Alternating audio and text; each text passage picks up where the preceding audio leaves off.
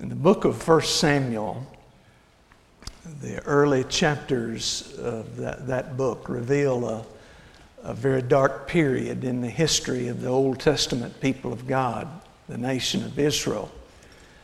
There was widespread uh, uh, idolatry, and accompanying that was widespread immorality. And it was sad that it was not confined to just one segment of Hebrew society, but it had gone, uh, permeated all the way up into the priesthood. The sons of Eli, the priest, Hophni and Phinehas, were guilty of breaking the sacrificial laws by demanding more of the sacrifices than rightfully belonged to the priest. And worse than that, these two young men were observed to be sleeping with the women who worked at the door of the tabernacle. And it was only a matter of time before God's patience and forbearance would wear thin and his chastening hand would come upon his people. On this particular occasion, he chose the Philistines to be his instrument of judgment. He put in the heart of the Philistines to attack Israel. And in that first battle, some 4,000 Israeli soldiers were killed. Immediately after the battle, the leaders of the army sent back to Shiloh, the capital city, and summoned Hophni and Phinehas to come and to bring the Ark of the Covenant and with the entry of the Ark of the Covenant into the camp of Israel, there was a great shout, there was a great commotion. And the Philistines determined that they had to be uh, man up. And sure enough, in the second battle, they won again. This time, 40,000 soldiers of Israel were killed, including Hophni and Phinehas. And then, worst of all, the Ark of the Covenant was captured by the Philistines. When news got back to Shiloh, to Eli, about the loss of this second battle and the death of his sons, and worst of all, the capture of the Ark of the Covenant, he was so shocked that he fell off the stool on which he was sitting and uh, he broke his neck and he died. Then, when news got to uh, the wife of Phinehas that her husband had died, she, being pregnant, went into premature labor. And in the birth of a son that was born, she too died. But before she died, with her dying breath, she named the son that was born Ichabod. Ichabod. In the Hebrew tongue, that word literally means no glory or the glory has departed. Now, it shouldn't surprise any blood bought, born again believer in Jesus Christ to realize that at the same time in these early chapters, along with all of this death and destruction and judgment, God's redeeming love was at work. And in these same early chapters, we have a record of the birth and the early life of the godly Samuel, who became one of the foremost priests and prophet in all the history of Israel. And with the death of Eli, now Samuel becomes the unquestioned spiritual leader of the nation. And in order to, for us to catch up to where we're going to be in chapter 7, the Philistines, having captured the Ark of the Covenant, raises the anger of God. And he sends cancerous tumors upon the Philistines. And finally, they decided to give the ark back to the children of Israel. At first, it was sent up to Beth Shemesh and then later on, it went on to Kiriath Yearim, and there the ark was. And now we're caught up to where we're going to look at the passage of Scripture this morning, beginning with 1 Samuel chapter 7 and verse 10. Now, I used to say, turn in your Bibles to 1 Samuel chapter 7. And one day a man came to me after the service and asked me, Do you realize how uncomfortable it is to turn over in your Bible? And from that point on, I never use that phrase, and I simply say, Open your Bible, please, to 1 Samuel chapter 7. Beginning with verse 10, and once again, as we honor the reading of God's Word, let's all stand. 1 Samuel chapter 7, verse 10. Now Samuel was offering up the burnt offering and the Philistines drew near to battle against Israel, but the Lord thundered with a great thunder on that day against the Philistines and confused them so that they were routed before Israel. Now, I always try to get past this verse, but I can't. I've just got to stop and say this. And by the way, this has nothing to do with the sermon this morning. I'm just going to throw it in at no extra charge, and that usually pleases Baptists. If you have a notation in your Bible, likely there's a notation out by that word thunder. And if you'll look in the marginal reference or the center reference in your Bible, likely there's an alternate translation, and the alternate translation is voice. Did you hear that? God thundered with a great thunder. There's power in the Word of God. Amen. Now to verse 11. The men of Israel went out of Mizpah and pursued the Philistines and struck them down as far as below Bethkar. Then Samuel took a stone and set it between Mizpah and Shen and named it Ebenezer, saying, Thus far the Lord has helped us. Let's pray.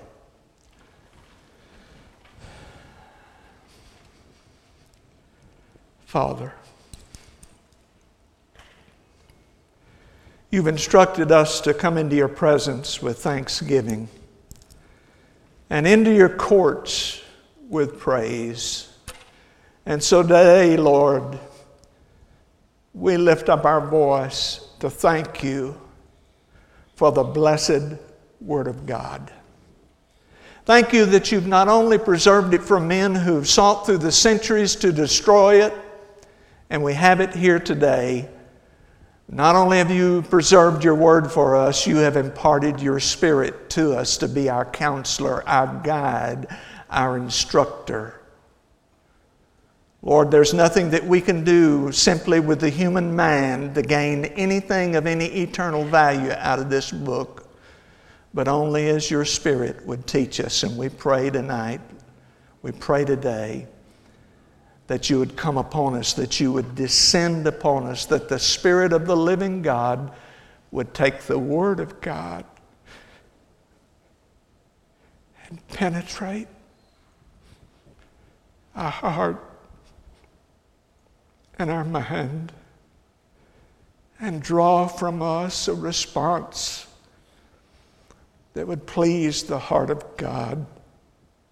For it's in Jesus' name that we ask it. Amen. You may be seated.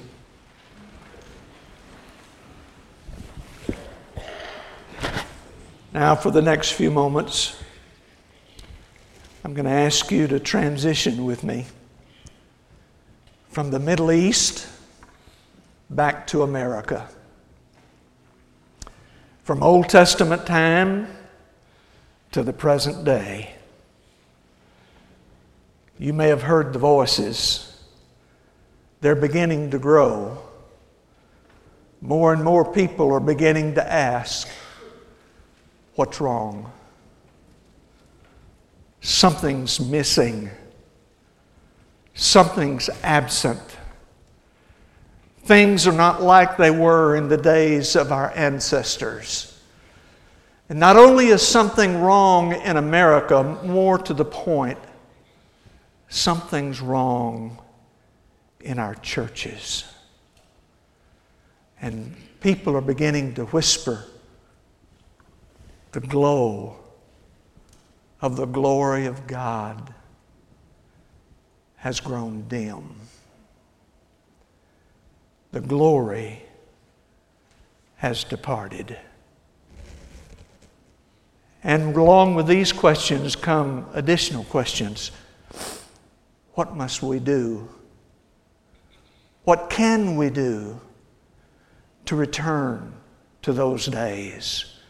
From the removal of God's glory to the return of His greatness.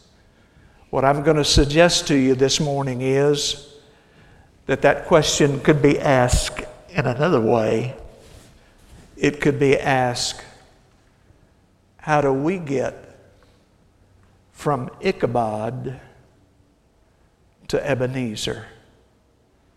Ichabod, the place of the departure of the glory of God, to Ebenezer, the place of God's blessing. And this morning, that's what we're going to address from this passage of Scripture. And I'm going to call forth a witness, and it's not going to be a pastor of a megachurch. It's not going to be a television preacher with an international ministry. It's not going to be an evangelist that preaches in the soccer stadiums all over the world and has thousands of converts. I'm calling today as our witness Samuel. And I do that for several reasons. First and foremost, he's been there and done that.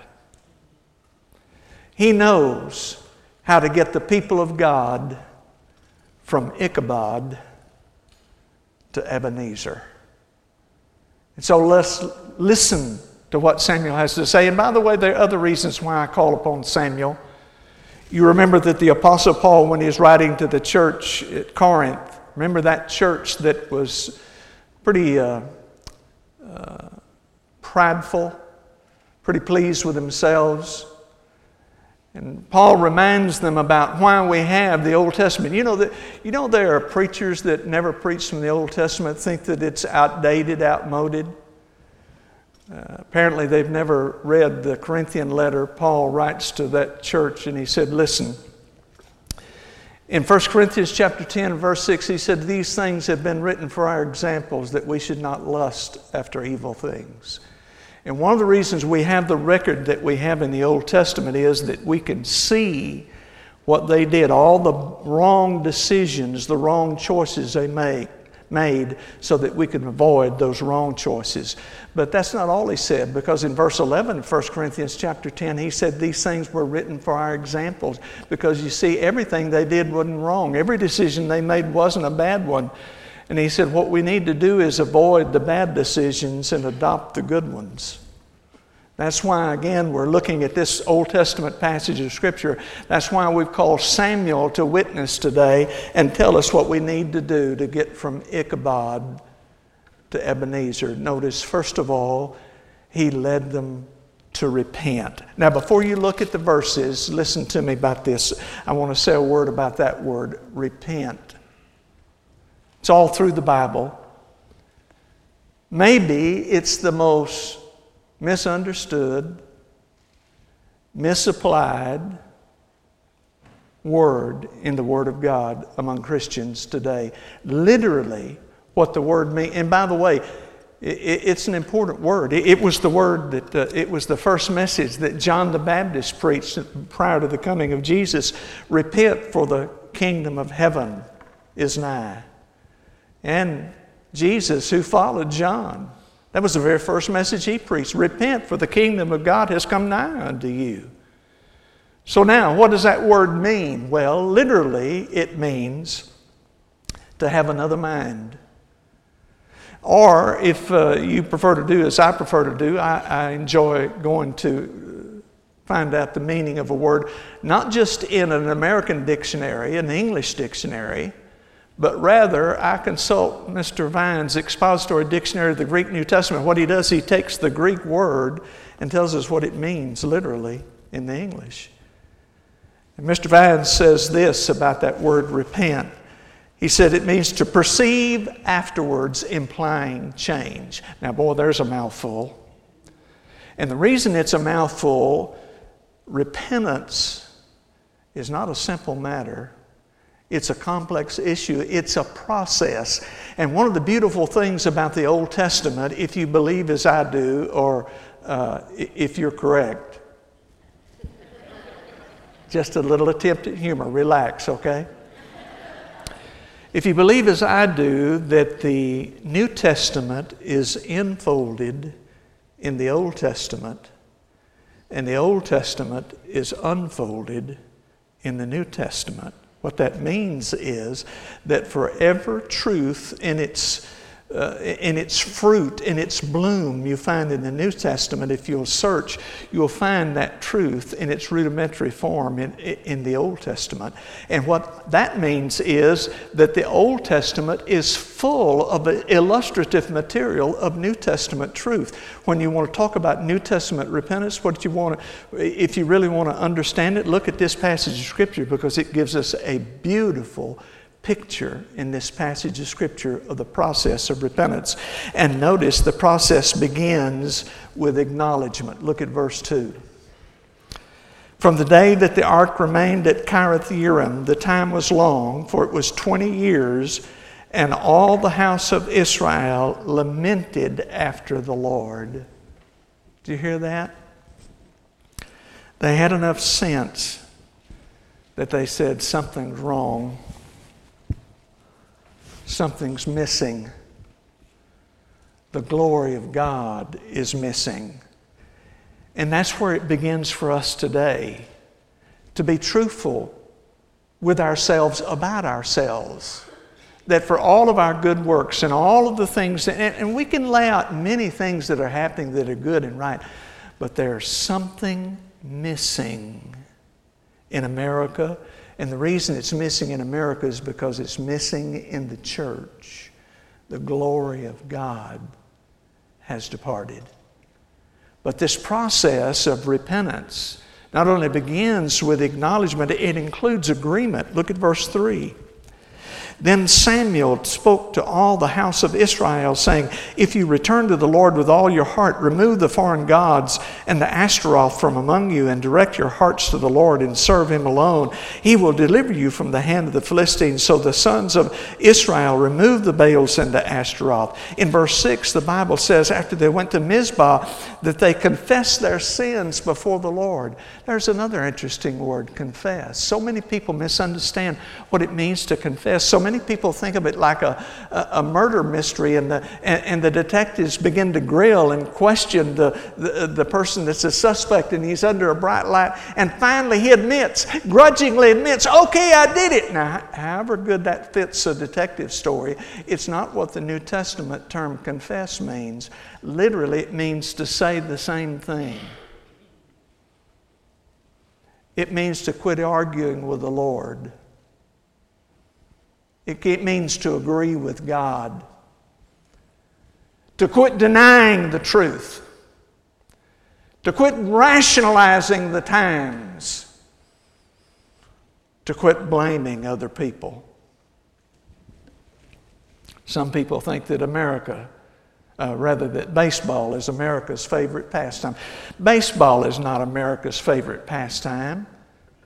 Blaming other people is America's favorite pastime. It's my spouse's fault. It's my boss's fault. It's my pastor's fault. In anybody, just get the spotlight off of me. You see, what confession is that we quit trying to ignore it, we quit trying to rationalize it, we quit trying to blame other people, and we come to say, Lord, you're right. I agree with you. It's not my brother, it's not my sister, but it's me, O oh Lord that's standing in the need of prayer. That's what confession is. It's agreement. And that's a part of the process of repentance. Acknowledgement, agreement, but that's not all. Abandonment. Look at verse 4 and how it concludes. Let me read it, the entire verse for context. So the sons of Israel removed the Baals and the Ashtaroth and listened, and they served the Lord alone.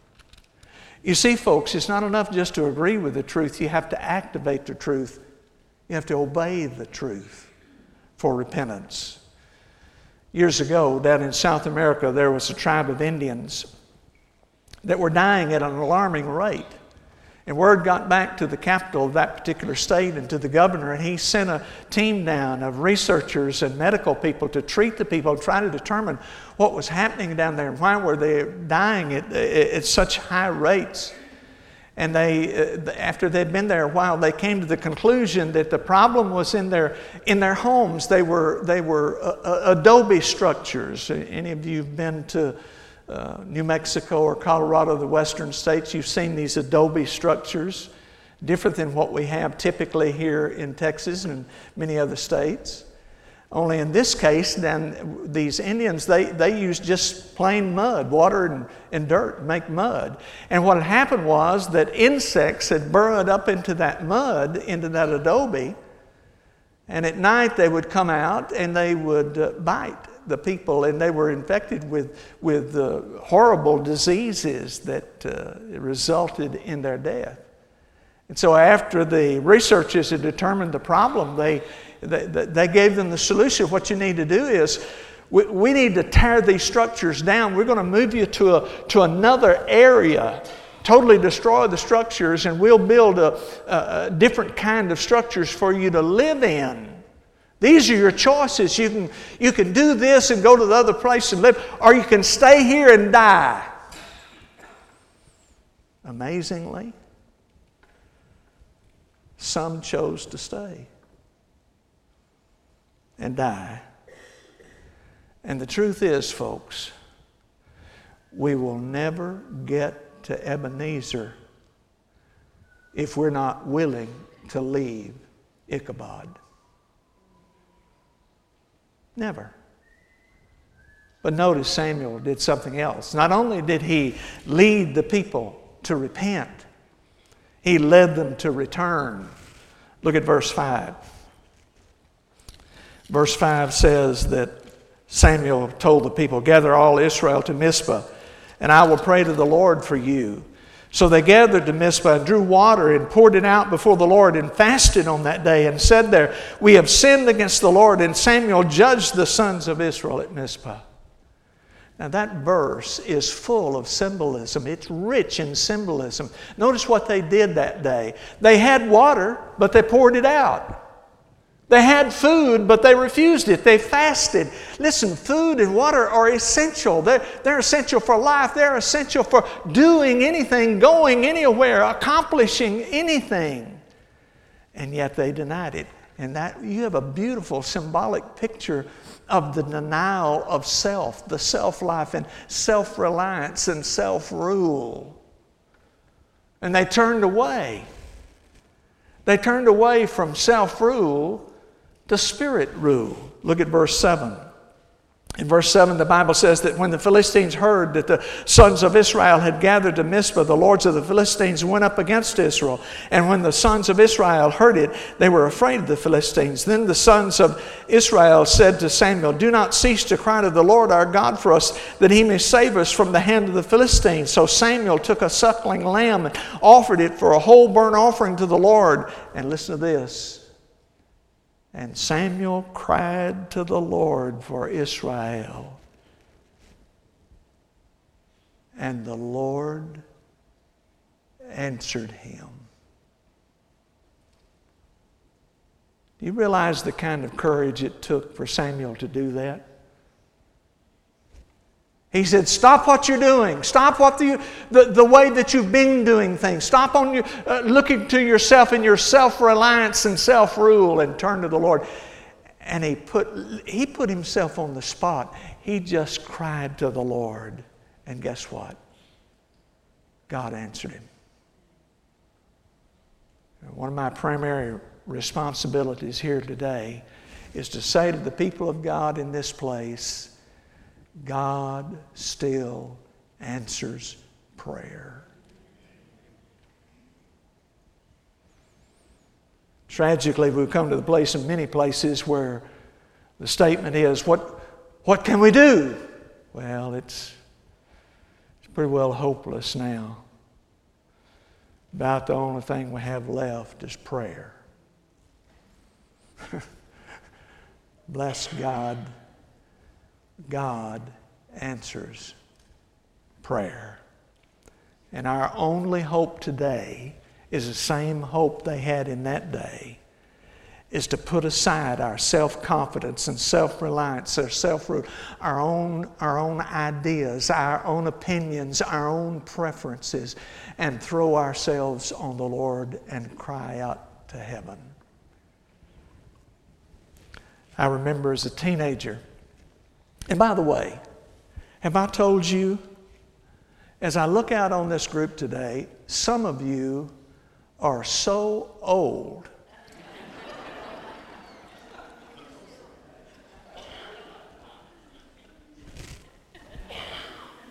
You're as old as I am.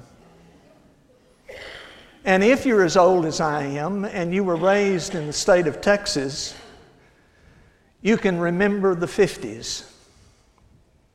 You know, Fonzie, Richie, all the guys.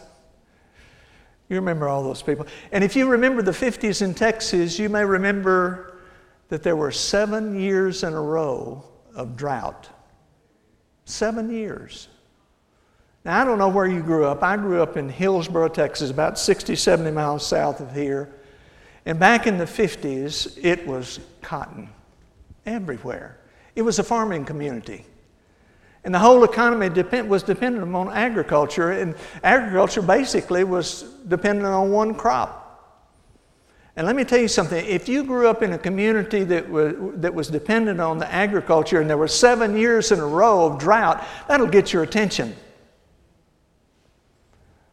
And I remember, even as a teenager, the impression it made on me in the 50s when I would attend church there in our home church. And I would see those farmers, and the invitation would come. And they'd start streaming down that aisle. You see, folks, I'm so old, I remember when people responded to an invitation. Oh, you know, we're, we're too sophisticated for that now, right? We're too cool. But I remember when people responded to an invitation and there was no carpet on the floor, hardwood floors, hardwood steps. I remember after those services going down and seeing those steps stained with the tears of those men as they cried out to heaven.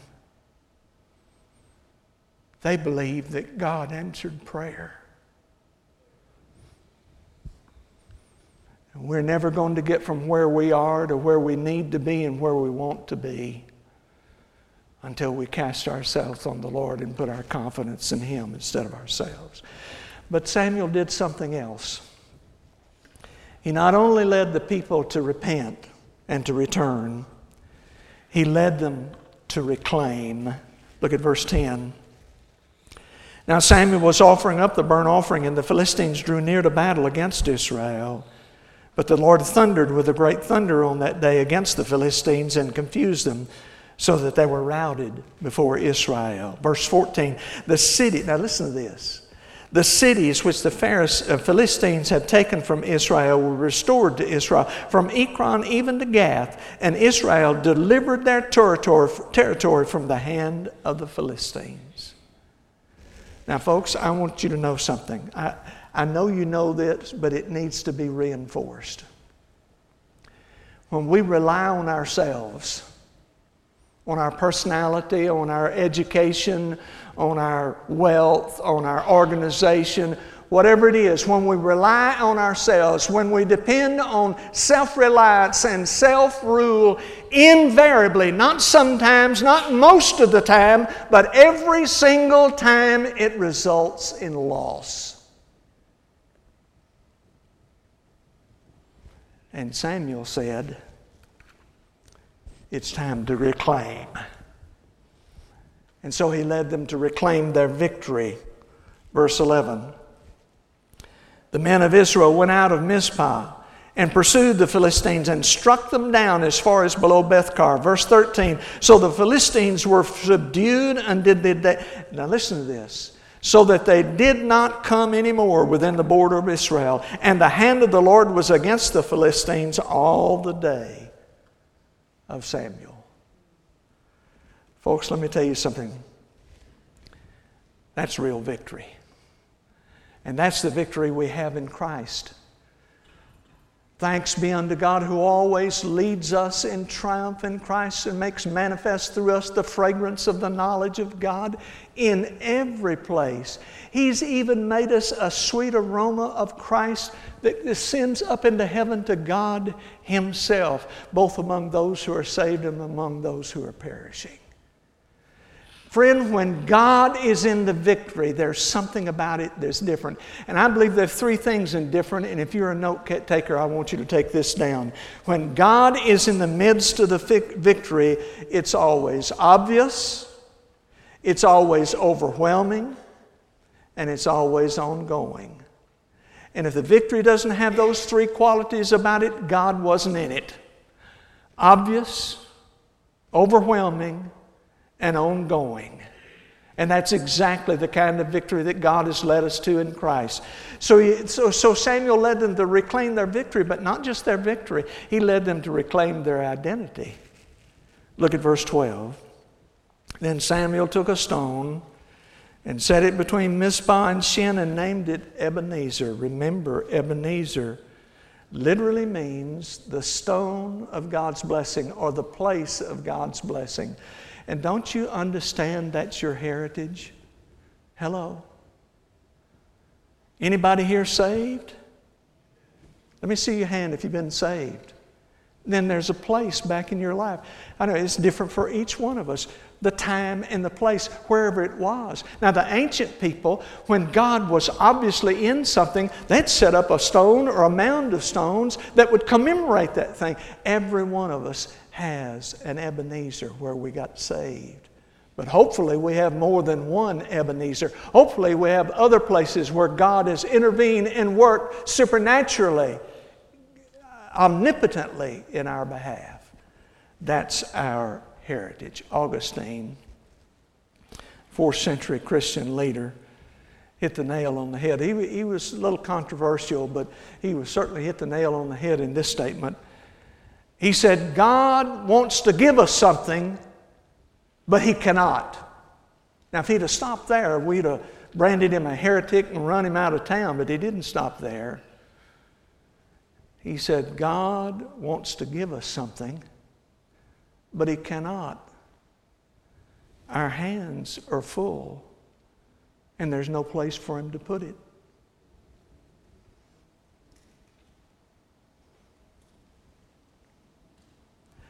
If we're going to regain what we've lost in the church of Jesus Christ, we're going to have to let go of what we have.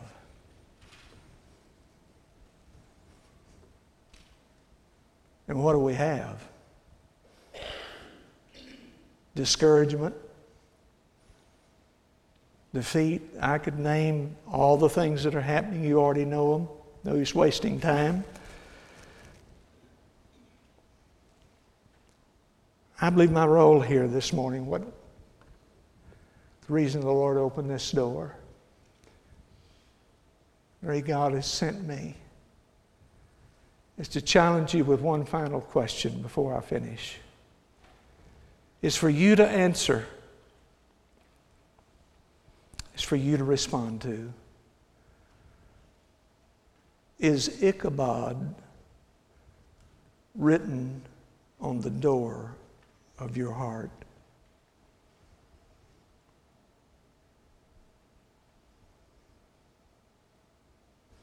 Do you look back on a time in your history when you were more in love with Jesus?